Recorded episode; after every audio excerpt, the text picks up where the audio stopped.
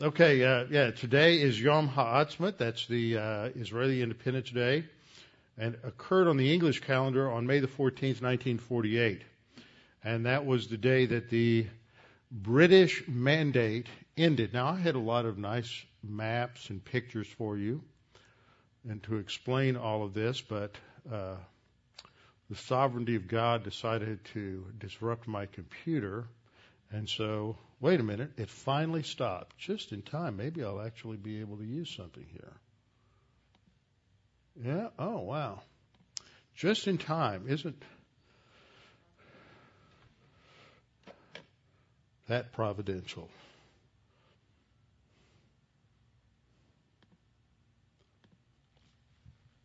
Okay, now in 1948, on May the 14th, the British mandate over Palestine ended.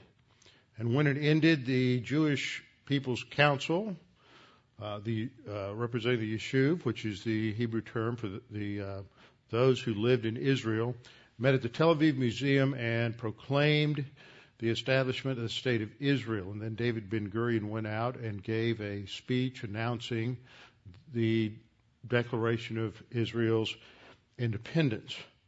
Now, all of this is really important to understand in light of some, a couple of things that are coming up within just the next few months.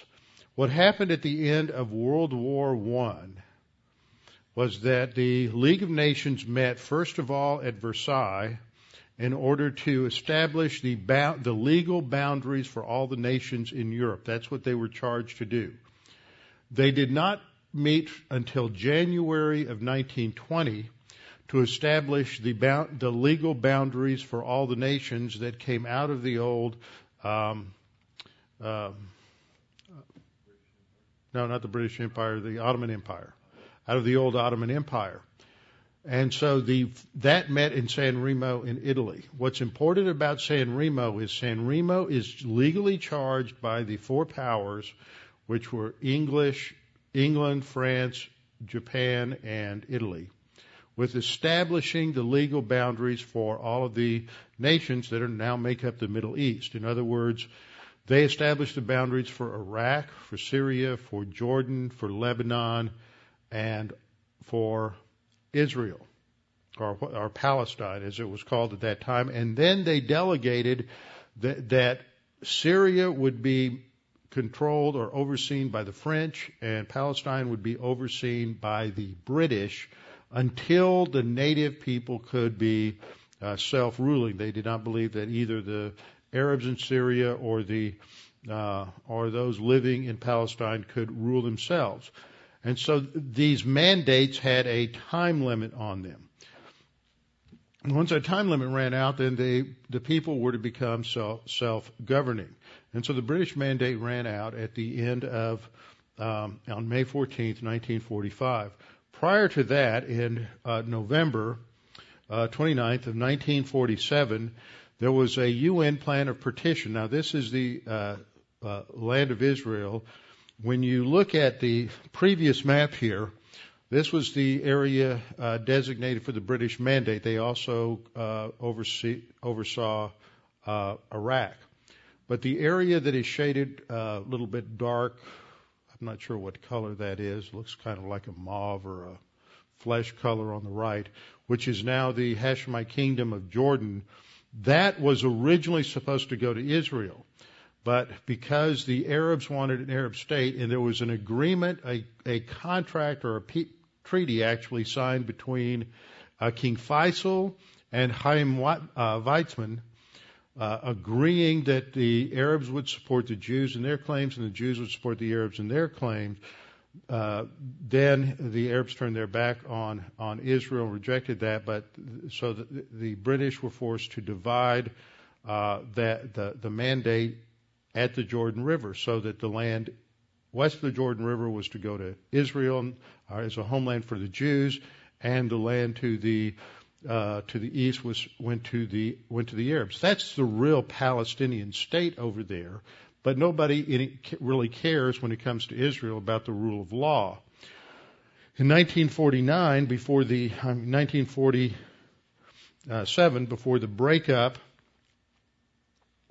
of the mandate, the uh, United Nations voted on a plan of partition to partition the land that was supposed to go to Israel even further, and the area in red was designated land that was supposed to go to the Arabs, and the green was supposed to go to Israel. Now, if you pay attention to that, uh, there's just barely a connection between the southern uh, area in green uh, going up to the area along the uh, Shephelah, along the coast there, and then there's just a little bit of the Galilee uh, that was supposed to go to uh, to Israel. And so this was just, they hardly had any land at all. Israel's not that big. You can put it into East Texas a couple of times. So uh, when you start giving most of it away to the Arabs, there wasn't a lot left. And most of that land uh, was pretty arid, was pretty much desert, especially down in, in the uh, in the southern part.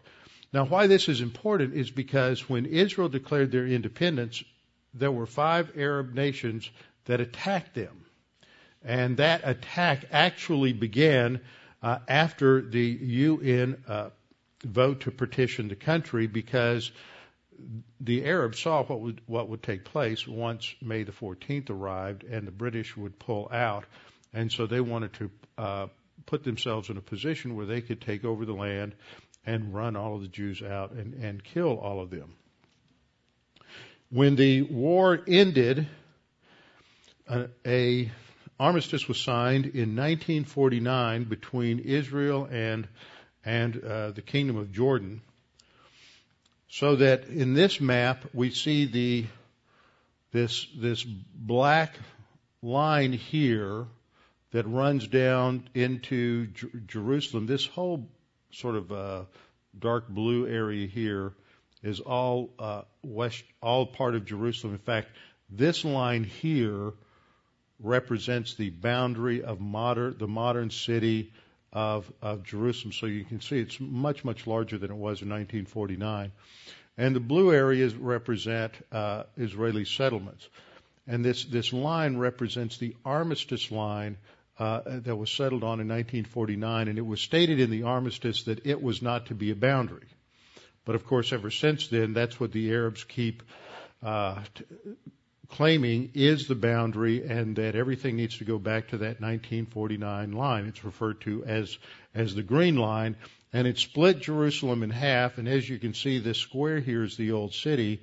And so when they talk about East Jerusalem, they're talking about the old city of Jerusalem. They're talking about uh, the Mount of Olives and all of that area down uh, to the southeast of the old city. So all of this it would be uh, designated part of the Palestinian, this new Palestinian state. Now, in just a few months, I believe in four months, the UN is going to vote on a partition plan. And so this is something you need to be in prayer about because if they, if the UN declares that a Palestinian state and in their wisdom de- decide to split Jerusalem, then it's going to put all of the Jews living in Israel under a tremendous threat again of destruction. And as you can see from this map, all the areas in darker to lighter shaded uh, blue are uh, Jewish settlements in what is called the West Bank or the Palestinian Authority. So you can see that there's a huge number of Jews who have built settlements in Jerusalem in other areas of the city because until really until recently, the last eight or nine years, when they've made an issue out of these settlements, this was uh, they viewed Jerusalem as united. Israel conquered it and controlled all of it since the 1967 war, and it was it's legitimate and purely and truly legal for them to settle in all of Jerusalem. But on one other note is if we go back to the San Remo decisions where they set the international boundary by international law, they incorporated within the San Remo uh, decision all of the language in the Balfour Declaration verbatim. They included it word for word, which moved the Balfour Declaration from just a policy statement of Britain to having the weight of international law. And that is significant because there's been no international treaty, no law passed by any recognized uh, authority including the UN, to abrogate the decisions made at San Remo, which means it is ba- international law based on the San Remo Convention in 1920 gave everything west of the Jordan River to Israel. And the Israelis should settle for nothing less than complete and total and absolute sovereignty over everything east of the Jordan River. And uh, I'm hoping that Americans who come to understand that, and there have been two major works published in just the last year that have come out uh, establishing that on, by written by lawyers, establishing that on the basis of international law. And one of the one of the men who, who teaches in, in Toronto was here back in November and spoke on that, and I gave a little summary of that, uh, his presentation then. But this is this is important because it's going to have a lot of ramifications in a lot of different areas. Uh, the, Israel has had quite a remarkable history. Its um, population right now is seven million seven hundred forty-six thousand and 5,837,000 of which are Jewish Israelis. That's just about 75% are Jewish Israelis. 20% are Israeli Arabs, uh, 1,587,000 Israeli Arabs, and then there's various other groups that make up uh, the remainder of the of the population. As of 2010, the world population of Jews is estimated at 13,428,300, which means just a little bit less than half of the Jews in the world now live in uh, Israel.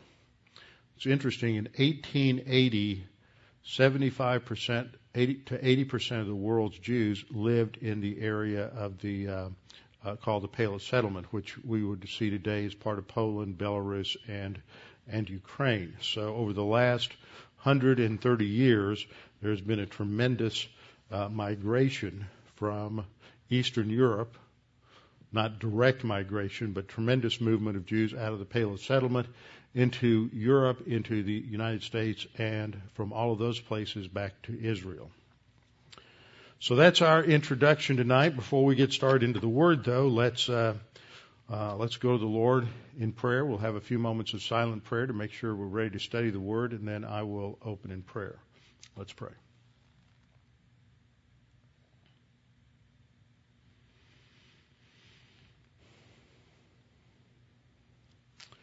Father, we're thankful tonight that we can come together this evening just to study your Word, to learn how to think more biblically, learn how to think as you think, learn how to think according to your word as you've revealed it to us. Father, we're, we rejoice today with Israel over their 63 years of independence. Father, we pray that you would continue to uh, give them the strength to defend their independence. We know that there are various things that are said in prophecy. We know that once we get into the period after the rapture, that there are many things that are going to happen not just in Israel, but around the world that are going to bring a tremendous threat of war uh, upon, uh, upon the entire world as you bring the world under discipline. But Father, for now we pray for Israel. We pray for their leadership, for the Prime Minister Netanyahu, for wisdom in negotiating all of the different uh, treacherous paths that they have before them with so many enemies, and they are such a stout ally of the United States. We just uh, pray that they would continue to be in that position. The United States would continue to be a strong supporter of Israel. Father, we also thank you today for the rain we had yesterday and today, and much we need much more of it. But we are very grateful that we have had uh, this rain, and we continue to pray for more. Father, thank you for this time we have today to look at your Word, and we pray that you'd help us to think clearly as we work our way through uh, the remainder of Romans chapter 1. We pray this in Christ's name. Amen. Open your Bibles with me to Romans chapter 1. Romans chapter 1.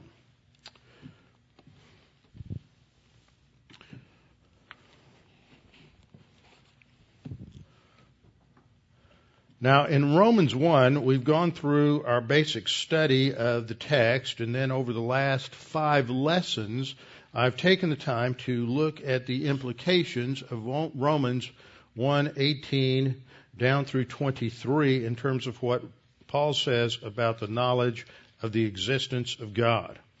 In those incredibly significant verses, Paul tells us that every human being knows God exists. We're made in the image and likeness of God, and there's something in every one of us that resonates with the knowledge of God's existence, so that everything in creation speaks to us of God's existence. And everybody knows that God exists, apart from any rational or logical arguments. Various attempts are made as we study to try to articulate the existence of God within some sort of rational uh, philosophical framework. But that is not, as I concluded, what Paul is talking about here. He's talking about the fact that there is something built into every human being that they know their creator and they know the work of their creator. So when they see it in every tree, every blade of grass, every uh, animal in existence, every atom in the universe, it speaks to us of the existence of God. But because the issue isn't intellectual, the issue isn't social, it doesn't have anything to do with education or money or IQ or anything else. It has to do with with spirituality. It has to do with a person's volition and their desire to either know God or to reject God. That the position of many people is to reject God and God consciousness, to go negative to God. They may worship a God, they may worship something and put the label G-O-D on it, but whatever it is that they're worshiping is not the God of Abraham, Isaac, and Jacob. It's not the God, the creator God of Genesis chapter 1. It is some, either an idol, which is a physical uh, representation of a deity made out of stone or wood or metal or something like that, or it's an abstract idol of the mind. And people come up with abstract idols all the time. They generate some view of God, and then they worship that. Uh, they generate some view of Jesus, and they worship that. It's not a view of God or a view of Jesus that's based on the Bible, but it is something that they've generated out of their own emotions or their own opinion. And this is just as much an idol as uh, Baal or the Ashtaroth or Zeus or any of the other uh, gods and goddesses that occupy numerous pantheons across many different cultures. And so because uh, God is known and because man rejects God, God brings judgment on man. Verse 18, for the wrath of God, which is a term which speaks of God's justice, the wrath of God is revealed from heaven against all ungodliness and unrighteousness of men who suppress the truth in unrighteousness. Now the question that Paul is going to answer in verses 24 to 32 has to do with how is that wrath revealed? What does it look like? Uh, how do we know that God's judgment is coming down on the human race? The wrath of God is revealed from heaven against all ungodliness and unrighteousness of men. And the reason then is given in verse 21 because although they knew God, they did not glorify Him as God, nor were thankful, but became futile, or that is empty, in their thoughts. In their, the word there for thoughts, dialogismos, has to do with their reasoning process. And it's because in their reasoning process, they're excluding God. That is like trying to uh, bake a cake and you're going to leave out the flour. Whatever it is that you're generating in your thinking is missing the vital element that makes that, that is the key to truth and to accuracy. So once you exclude God, then no matter uh, how you think, no matter how erudite your reasoning may be, no matter how many books you may publish or how many uh, doctoral degrees you might earn, at, the core, you're just fantasizing. Your thinking has been distorted because it leaves out the critical uh, ingredient, which is God and the fact that what you are thinking about, whatever area it may be, is the creation, is actually the creation of God. And then what we begin to see, starting in verse 22, or continuing into verse 22 from 23, is the results, the immediate results of this rejection of God. And then starting in verse 24, we'll shift from the results to the consequences. So there's look look first of all the, the results, which is they their thinking became empty. I mean, they, first of all they became ungrateful, then their thinking became empty. Then their foolish hearts, they're foolish because they've rejected God. That's what makes someone foolish. Their foolish hearts, that is the core of their uh, being, the center of their thinking, is darkened. The result of that is they claim to be wise, but they're actually fools. And then the last result in verse 23 is they exchange the glory of the incorruptible God uh, for an image made like corruptible man and birds and four footed animals and creeping things. So let me summarize that in this way. What are the consequences of rejecting God? A couple of options we have, just thinking about this in a logical manner. First of all, either the personal infinite God of the Bible exists or he does not. Those are the only two options. Either the personal infinite God of the Bible exists as the Bible depicts him or he doesn't exist. Now, if he doesn't exist, then you may have any number of other gods. You may have the Mormon God, the you may have Allah, you may have these uh, numerous gods and goddesses in the uh, Hindu pantheon, but uh, or you may just have some sort of uh, immaterial, impersonal force. But those are the only two options. Either the God of the Bible exists as the Bible describes him, or he does not. If he exists, then we must understand the Bible in a somewhat literal manner because the logic of his existence within the, and knowing about him within the Bible is that we can only know him as he has revealed himself to us. Otherwise, we're just making it up. We're just creating our own idea of God. So if the God of the Bible exists, then we know about him only through the Bible because this is where he has revealed himself to us. And so we must understand the Bible in a somewhat literal manner, taking him at his word. On the other hand, and now this is the third point, if he does not exist, then the Bible is no more relevant to either Jews or Christians than the Bhagavad Gita or the Quran or any other religious book or even a non-religious book like George Orwell's 1984. We have no idea what's out there. If the Bible isn't true and that God doesn't exist, then we have no idea what's out there. It's just pure guesswork and your guess is as good as mine. And our guess is no better, no worse than some aborigine out on the uh, plains of Africa or some fishermen out on the ocean or wherever they might be. It's just everybody's guess. Some may be a little more sophisticated and some less sophisticated, but everybody, all anybody has is a guess. We're worse, we're in worse shape than the man in Plato's cave because there's not even a light behind us to cast a shadow. We're just all sitting in darkness trying to generate some some vision of what's there without being able to see anything. And so nobody has any idea. So we just end up guessing and all we have is one opinion over against another opinion. And whoever has the most power gets to put, put their opinion in place. And so it becomes a power game, which is mostly what we've seen down through history. If you think about ancient history, the ancient empires, Egypt, Mesopotamia, Greece, Rome, all deified uh, their rulers and their governments.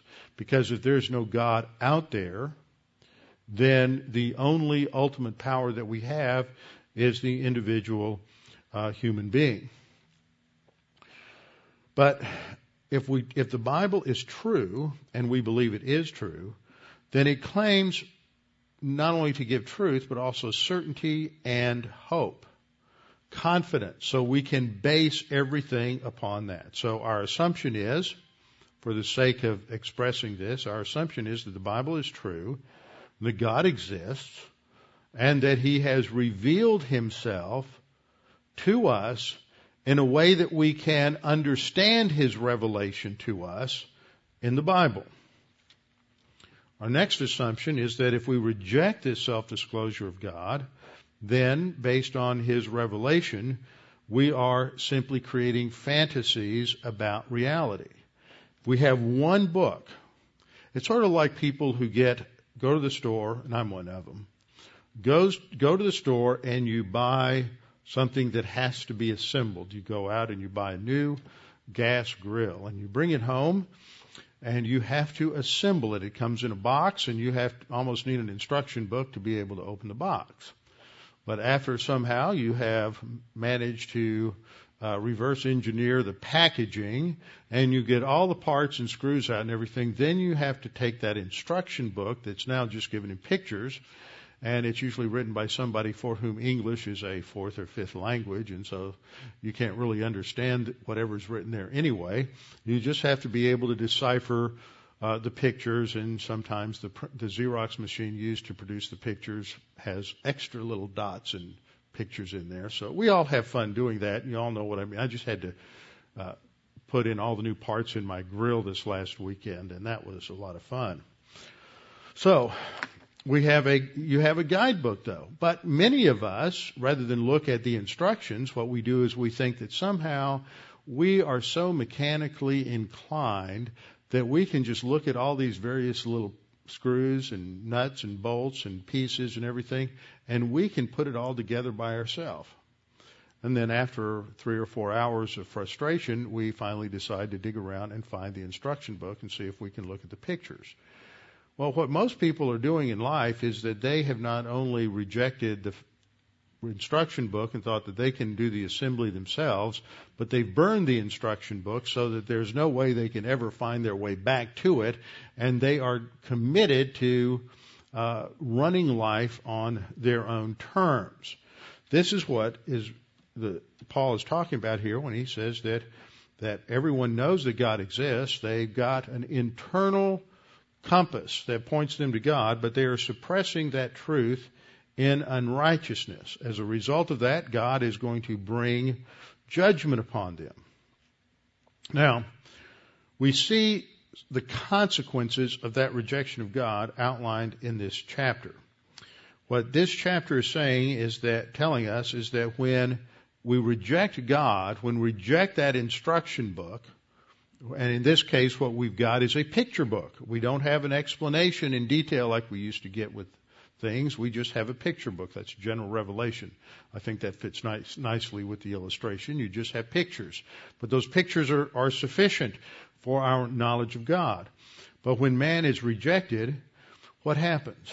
People in their arrogance begin to construct reality according to their own imagination. That's why in the Old Testament you have these statements about the imagination of man is evil continuously. Because man in his imagination is generating these fantasy worlds. And you might have a different fantasy world for every single human being. They are constructing their own view of reality. They've rejected the guidebook, and so now they're making things up as they go along.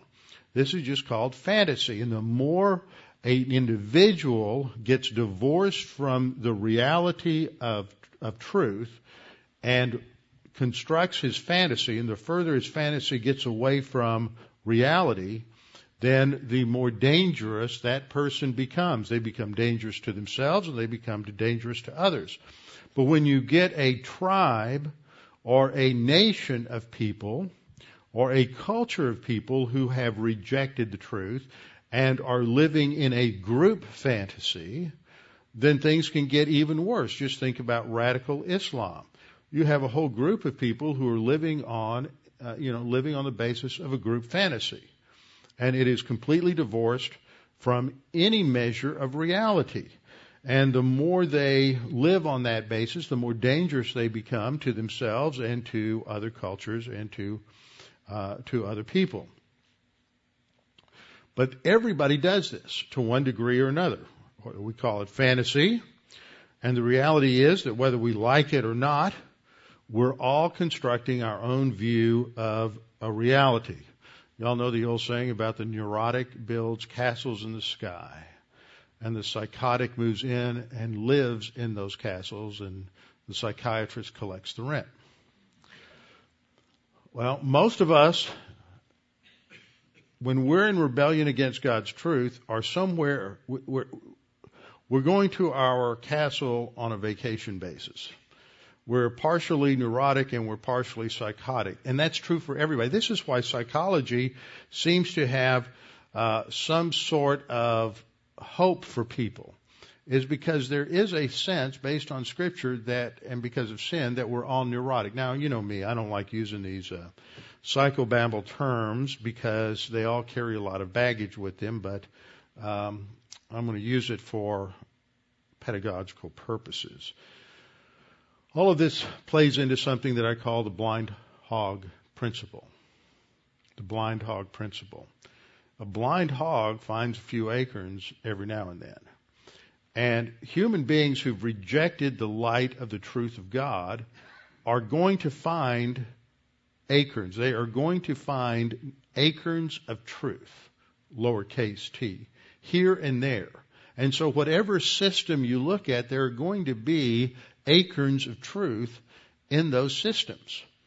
And so they seem to work. They've got to fit with reality to a certain degree, or uh, you'll you really will get put in a uh, institution in a straitjacket. So there has to be a certain level. You can only divorce yourself from God to a certain extent, and beyond that, because you're created in the image and likeness of God, you just can't go, or you will be uh, truly be in the nut house. The problem that we see is that in this whole issue of rejecting truth and then trying to manufacture it out of out of whole cloth without any idea or reference to an, some sort of ultimate absolute, it's like we all have a, the same jigsaw puzzle, but we're not going to look at the box top to see what it's supposed to look like. We're just going to look at this jigsaw puzzle and all these, you know, 5,000 pieces in front of us, and we're going to generate out of our own imagination what it's supposed to look like. And then we're going to start putting those pieces together. Now, some don't fit. Some almost fit, so we force them.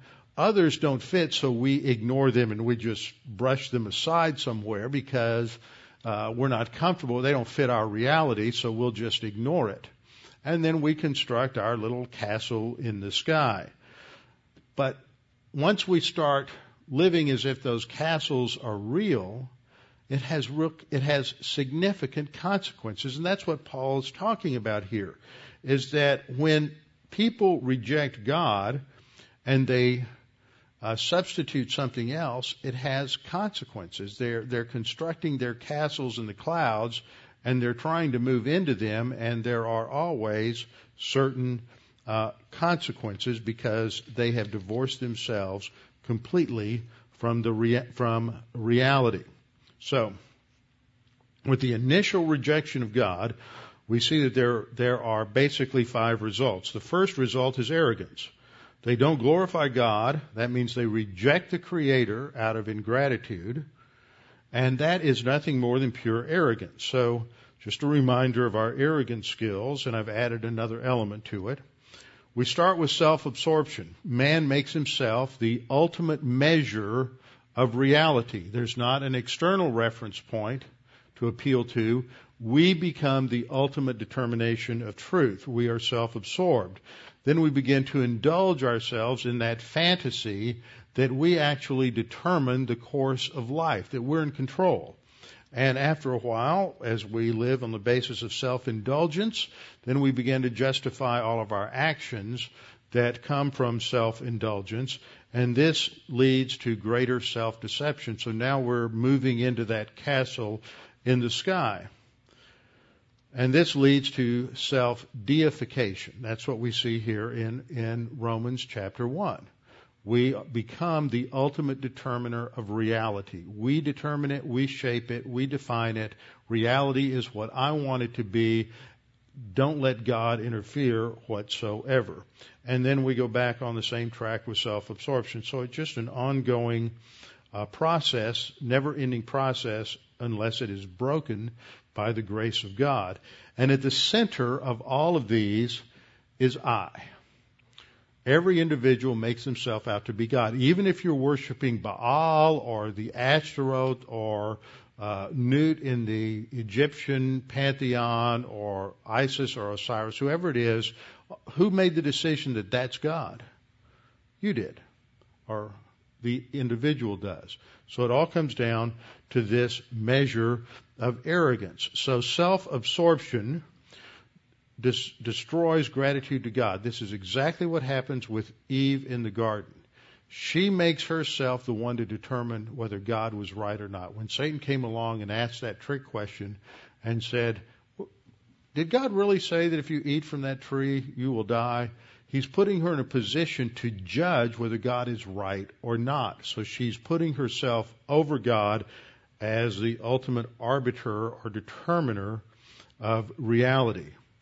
The result of that, according to verse 21, is that the reasoning processes become warped because they're missing the vital element of God's control, God's existence, God's control, and God is the one who determines reality. Third, there's a loss of understanding based on the loss of the ultimate reference point of objectivity. There's no truth. And then they start playing with truth and changing the definition of truth until you get into the kind of uh, quagmire we're in today where there is no truth. And then you have to ask the question, is that true that there is no truth? And uh, if somebody's smart, they'll say, "Oh, I don't want to get caught in that trap." Well, it's not a trap; it's it's reality. If the the statement "there is no truth" is true, then, wait a minute. How could it be true if there's no truth?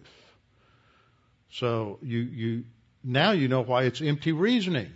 Because they're ultimately living in a realm of complete irrationality and the only thing that can move them is either their emotions or power or some other form of lust. And that's why you have in that kind of environment, I believe, such uh, that we have in our country today, such a move towards drugs, towards uh, any anything that brings pleasure. You have this rise of now they call it addiction. We just called it bad habits or sinful habits.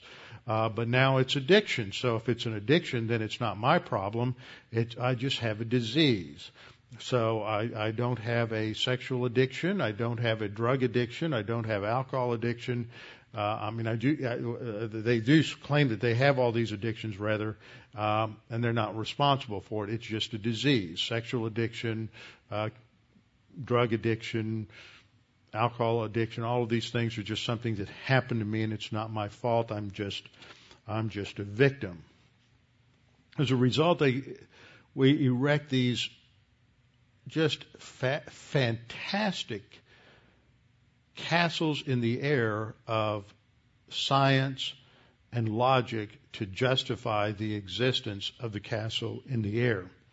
And that's verse 22, professing to be wise, they became fools. They think they are filled with intellectual accomplishments and wisdom and skill, but it's really foolishness. And the psalmist said in the Hebrew scriptures that the fool has said in his heart, there is no God. He is a fool because he has said there is no God. It's not because he existed autonomously as the fool, and this is just somebody who's a moron and they have a room temperature IQ, and so they're not smart enough to accept the fact that there's a God. It's the fact that they have a, an IQ of 130, 140, 180, or 200, and they say there is a God, and now they are a fool because they have denied the reality, the ultimate reality in the universe. So the fourth result is that claiming to be wise, they become fools.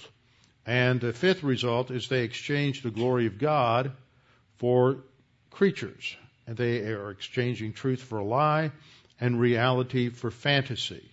Now we have consequences. Consequences start to get spelled out in verse 24. We have the statement, therefore, God also gave them up to uncleanness in the lust of their hearts to dishonor their bodies among themselves. Now this begins with a word in the Greek that is a little bit different from what we normally expect when we see a therefore. This is a strong word. It's the Greek word dio, D-I-O, and it's a strong, emphatic, uh, stating a conclusion. And it is stating the results of a previous statement. And when we look at the context of verses 24 and 25, we see that they are spelling out, the, beginning to spell out the consequences of those first five results. Those first five results, arrogance, self-absorption, which destroyed gratitude, the warping of the reasoning, the loss of understanding, uh, claiming wisdom when they were, and it's re, in reality foolishness, and then exchanging uh, the glory of God for creatures, all of that is immediate as a result of sin. Then what we see is verse 24 and following is what happens as God gives them gives the human race, all of us, enough rope to hang ourselves, so to speak. That's the basic idea in the uh, phrase God gave them up.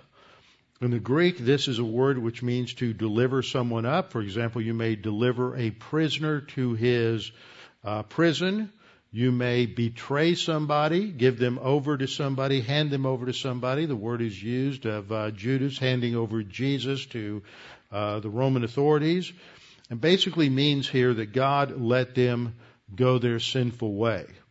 But if you put it that way, God just let them go their sinful way to realize the consequences of their decision. It indicates sort of a permissiveness to God's will and a level of passivity that isn't there. This is an active voice verb. God is actively involved in overseeing this process. We will see that there are three such statements in the following verses. In verse 24, we have stage one. God gives them over to certain things. Verse 26, for this reason, because of the sins identified in verses 24 and 25. God gave them up to vile passions. This is the next level of degradation. And then verse 28 we read, even as they did not like to retain God in their knowledge, God gave them over to a debased mind. This is the third level of degradation. So these three levels of degradation that we have here in verses uh, 24 to 32 are actually judgments of God on the human race. We often hear people say, well, if you look at this culture that we have, God certainly uh, needs to judge it, judge it. No, the culture that we have is God's judgment on this culture for rejecting Him. And it's just going to get worse, and God is going to continue to uh, remove whatever restraints there are on the culture so that people realize the ultimate consequences of their bad decisions.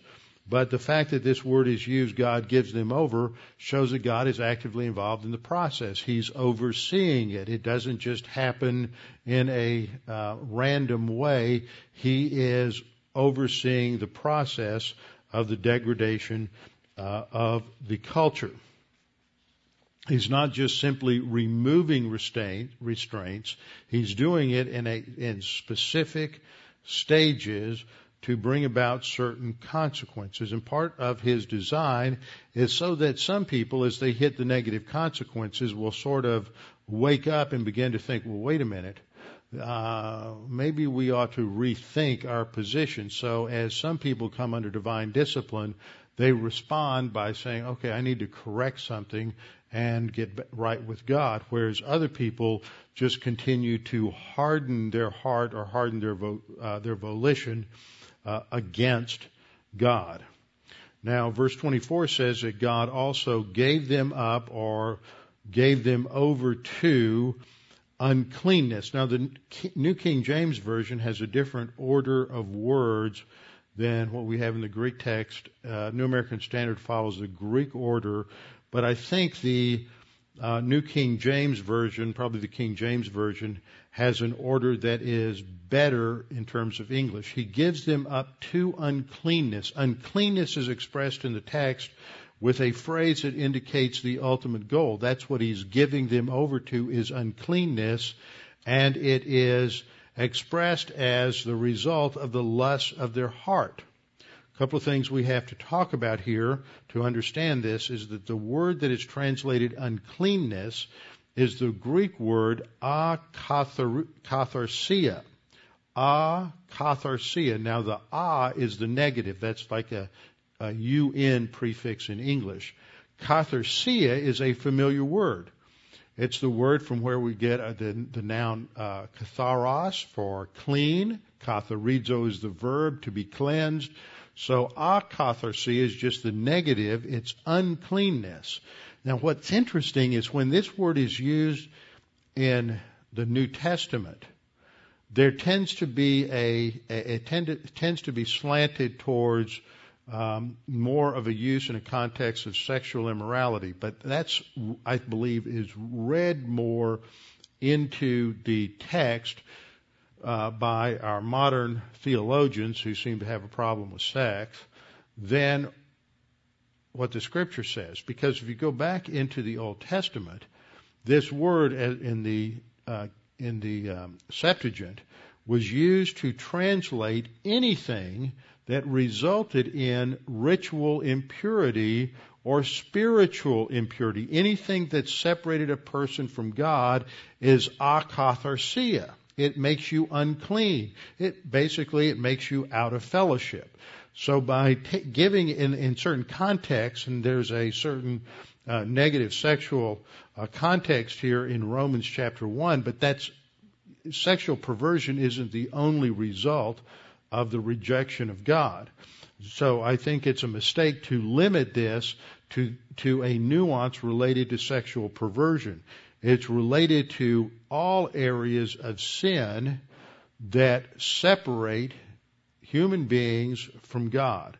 So God gives them over to uncleanness, which is in the lust of their heart. So the uncleanness is the result of their lust. So this needs to take us back to a little review of something we haven't seen in a very long time, and that's the sin nature.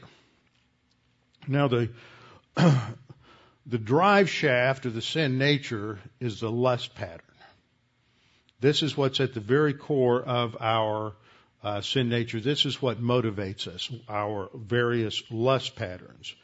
Uh, at the in one direction, going to the uh, 12 o'clock position, we have our area of strength or human good. Human good is just as much a product of the sin nature as what we define as personal sins, but it is done in the context of of not being in relationship to God. For example, you have all kinds of people who are uh, unbelievers. They don't believe in God at all. They're not regenerate. They only can operate on the basis of their sin nature. They can do many wonderful things. There are many wonderful, wonderful people out there who are not Christians and they have great morality. In fact, there are a lot of religious people in a lot of different uh, religions who are much more uh, moral, faithful, diligent than many, many Christians. But the issue, so they do perform a certain measure of good. But it's not a good that measures up to God. And, and Jesus is talking to his disciples at one point and he says, you being evil, so he recognizes the basic nature of man is evil. He's talking to his disciples. Says, you being evil know how to give good gifts to your children.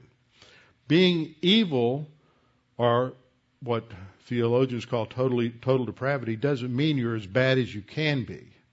It means that every area of our being has been corrupted by sin so that we can't do anything that measures up to the absolute perfect righteousness of God. This was clearly taught in the Old Testament when Isaiah said that all of our works of righteousness are as filthy rags. That even the best we do falls far short of God's absolute standard. So the filthy rags righteousness is human good. At the other end, we have those personal sins that we're all aware of. You have overt sins like uh, murder and violence. You have mental attitude sins such as jealousy and envy and anger and impatience and uh, numerous other mental attitude sins. And then you have sins of the tongue such as slander and libel, um, you, taking the Lord's name in vain, which doesn't mean using profanity. It means assigning God's name to a cause when God has not validated that cause. It's putting God, it's swearing in court. It's swearing in court in God's name when you don't really uh, believe in God and you're not really going to tell the truth. That's taking God's name in vain. Now, when we look at the trends, we can go in two opposite directions. One trend goes in the direction of morality. We have asceticism, legalism, and epistemologically, this is rationalism. Now, I'm not going to go into that, those connections right now. That's beyond what I'm talking about here. But this is the idea that, that in asceticism and legalism, that somehow we can impress God with how good we are. But this can degenerate into moral degeneracy. There, nothing can be as bad as a self-righteous person who is going around trying to make everyone else conform to their self-righteousness. And just, just hang around with somebody who's a reformed alcoholic or a reformed smoker, and if you like to have an occasional social drink or an occasional cigarette or cigar, and as soon as one person quits, then everybody has to quit. Or get around somebody in a diet as soon as you know they've gotten on all this health food, and you do too. So they've succumbed to uh, self righteousness and legalism in those areas, and then they want to enforce that on everybody else. That is just a tyranny of arrogance. On the other side, you have the people who reject standards. This crowd's a lot more fun. The other crowd's a lot harder to witness to. It's a lot harder to witness to because they think they're good enough. They don't need to be saved. They don't need salvation. This is why when Jesus came along, who was it that got upset with him? Not the pimps and the prostitutes and the tax collectors. They were glad because Jesus came and offered a grace solution to their problem. They knew they could never be, they weren't even going to try to be good enough for God. But the Pharisees and the Sadducees, they had been working diligently to try to impress God. When Jesus came along and said it wasn't working, all that did was make them mad. And so they, they got so mad that they killed him. Now the other trend, when you're trending towards the opposite direction, you have licentiousness, which means everything's okay, and that can convert wrongly into areas of, of grace abuse where, well, Jesus died for that sin, so I'm okay. I'll just confess later, or maybe you'll confess ahead of time the doctrine of prebound. Then we have this produces antinomianism. Anarchy is another is in the government political realm. It produces irrationalism where there's no um, there, there's no logic, there's no boundaries. I'm just going to think and believe whatever I want to think and believe, which leads to mysticism, and it leads to immoral degeneracy.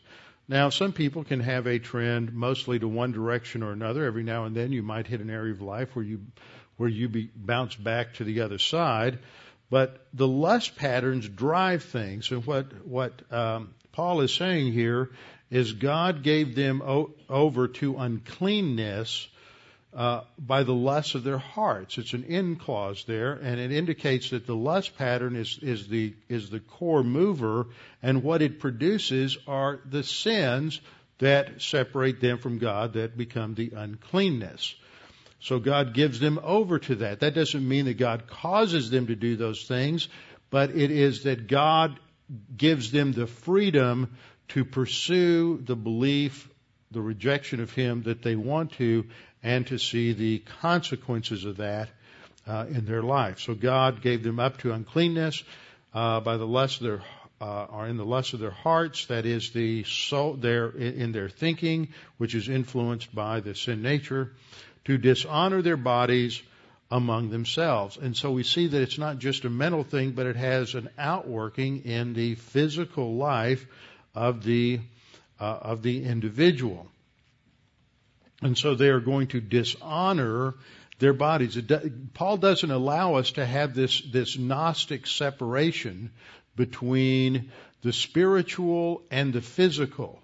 The, in, in the, or the immaterial and the physical. In the immaterial realm, you've rejected God, and you're pursuing lust, and this has a consequence in the uh, in the physical realm, and so they dishonor their bodies uh, among themselves in a variety of different ways. Now, at this point, it is just talking about a the, the first level. We don't get into the sin of homosexuality and lesbianism until we get down into the next couple of categories. So they exchanged the truth of God for a lie, and then verse 25 says they exchanged the truth of God for a lie. It's an aorist tense there, which indicates that the starting point for this was the rejection of God, the, and idolatry, exchanging the truth of God for a lie. And in the in this statement, there's several things here that are are quite significant about this this exchange. Is that it uh, accepts the fact that there is an absolute truth. There is an absolute truth. It has the article with it. They are exchanging the truth, the absolute truth. So it's a, a uppercase truth of God, that is the truth that comes from God, for the lie. That's the only option. You're either believing the truth of God or you're believing a lie. And the result is that they worship and serve the creature rather than the creator who is blessed forever. Now in the process of doing this, what are they, what are they doing? They're getting involved in idolatry. They're either overt idolatry or abstract idolatry. The first two commandments of the Ten Commandments relate to the wor- the exclusive worship of God and the rejection of idolatry. There's a reason that is at the beginning. In Exodus 20 verse 3, God, the first commandment, God says, you shall have no other gods before me. And in verse 4, the second commandment, you shall not make for yourself a carved image. The reason these are first is they become the foundation for all law. If you don't have a, a, law grounded in an ultimate reference point, an ultimate absolute, then there's no basis for law, and law either is becomes the whim of the kings or the majority opinion of people, either of which can change in another five or ten years. And that's one of the things we're seeing in our culture because we've lost this idea of law being grounded in God.